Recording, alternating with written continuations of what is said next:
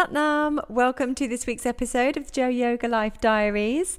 Now, today's topic is quite a big one and has been hugely and widely discussed throughout the, the teaching community throughout the past year, and that is about giving yoga for free.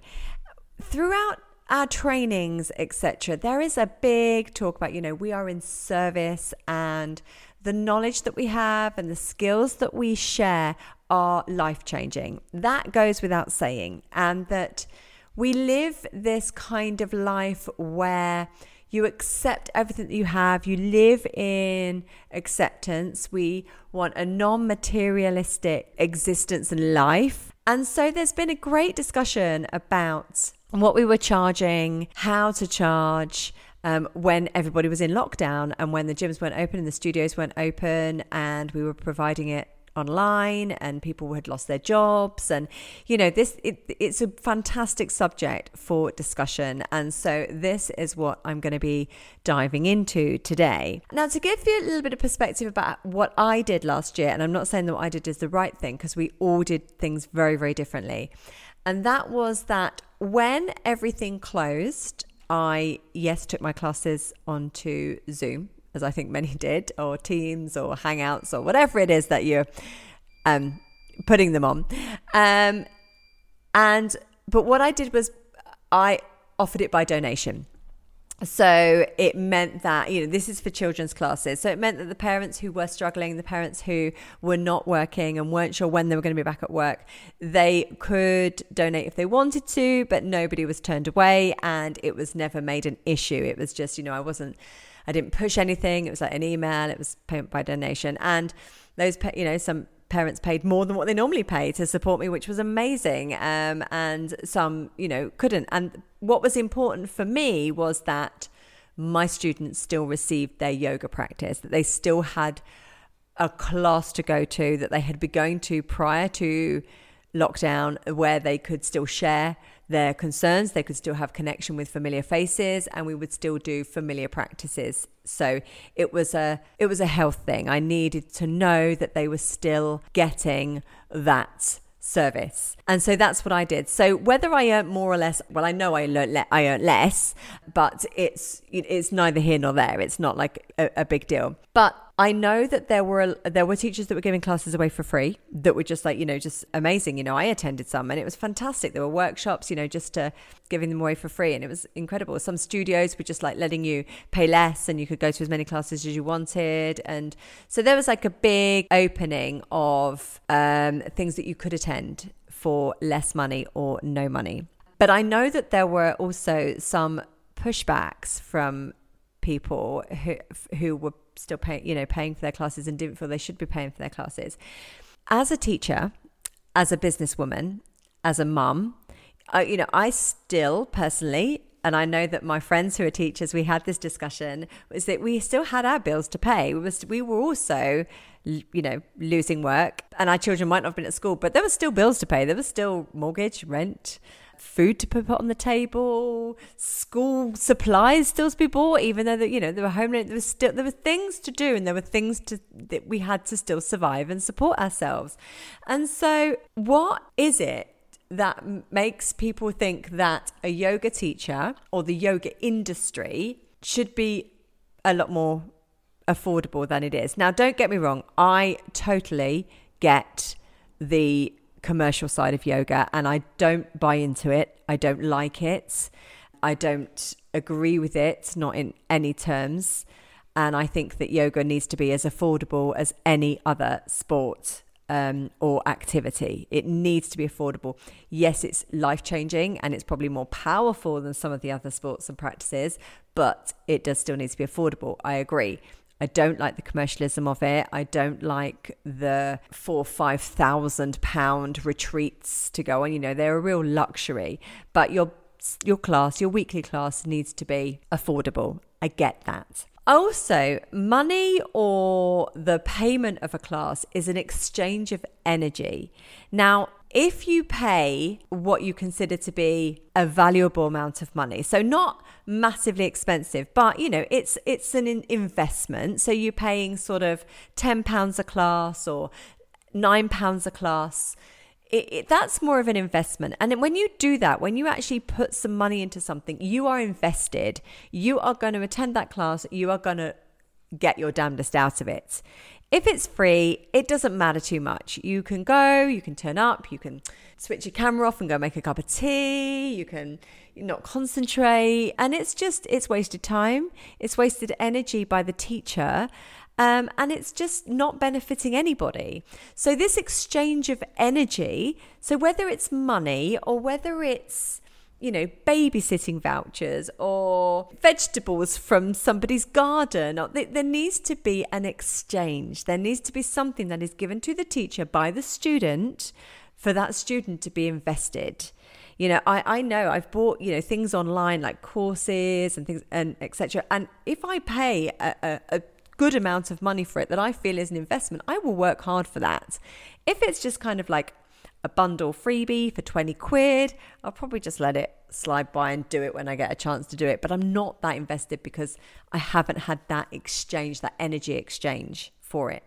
And so when it comes to teaching classes, there needs to be that exchange. There needs to be the student needs to pay for their class and the teacher needs to receive that to provide the service.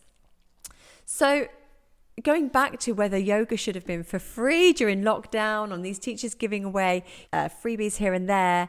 Obviously, it's a very personal choice, but that's where I stand on it. That's where, you know, I still have bills to pay and therefore I still charge. And I know that my friends who are teachers did, and their students get more out of the class that way. So that's where I stand on the financial side of it. What has come out of this is that there is so much available now. There is, you know, you can learn with world class teachers from your living room, which may have been available before, but we didn't really look for it. It wasn't really there in front of us. And you know, if you if I wanted to do a class with Maya Fiennes, I'd have to fly to California and be in her class. Whereas now I can just zoom in for ten pounds, and you know, there she is teaching me. And it's it's amazing that it's opened this up, and it's created so much more availability. And what it did for me was it made it very clear that I needed to be available to my students at a cost that was going to be easy for them to invest in themselves, but also my classes need to be so available to them that if anything changed in the calendar, they, they were still able to give themselves that time and that space. And what came out of it for me was Kundalini Connections, which is this incredible online library that I've created. And it's aimed at women primarily. Um, obviously, men can do Kundalini yoga. There are other classes, but there are specific women's classes as well. And I do tend to, you know, most of my audience are women. They're women over 30. Most many of them have got children and we're on a spiritual journey together. And so what I created for them was this library and what I've created for you full of Kundalini Kriyas, um, also Hatha classes, uh, rituals and meditations because these were the things that I incorporate in my classes and that I do on a regular basis and that I use to ground me. And I know my students use it to ground them. And so I created that because it meant that you can access it at any time. And there are classes that are five minutes long, there are classes that are 60 minutes long. So, whatever you needed and whatever time you had available for you, there was something in the library for you to do. And obviously, like I say, there's an investment for this. So what it, I've created is this like monthly commitment of £18 a month, which when I thought about it, I was like, well, my classes are £8 anyway. So, you know, two classes, and that's the, the, almost the monthly membership pay. But with the, the monthly membership, you also get those classes anyway. So not only do you get two free classes a month, you also get all of the library as well, and you have access to that 24 7. And there are new classes placed on there every week as well. So we kind of go on a journey together. So we'll have one month we'll be focusing on the heart chakra. Another month, we'll be focusing on our change of the seasons. And another month, we might be focusing on anxiety or sleep patterns. And so we can also go through certain things and certain stages together. And I just love it. And if you, uh, you can go and try it for seven days for free, you can just trial it out. It's at kundaliniconnections.co. And you just set up your account and decide whether you want to be a monthly subscriber or an annual subscriber. Obviously, annual is cheaper, um, but it's totally up to you.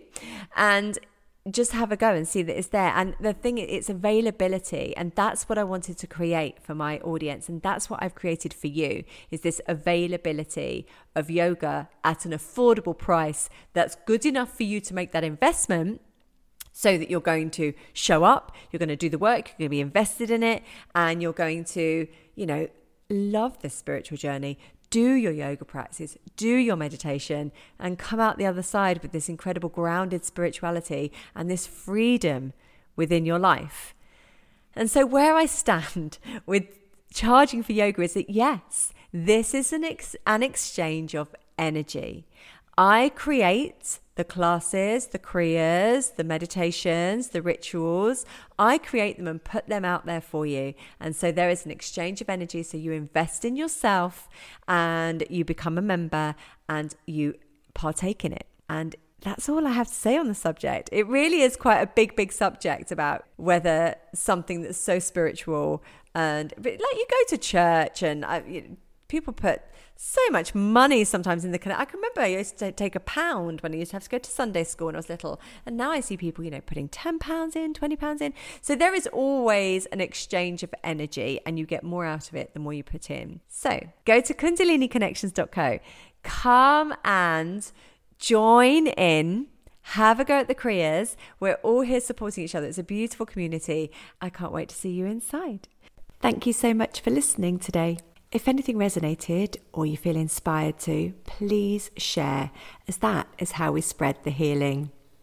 To learn more about me, my teachings, or any of the Jo Yoga programs, go to www.joeyogauk.co.uk and I'll see you next time. Bye.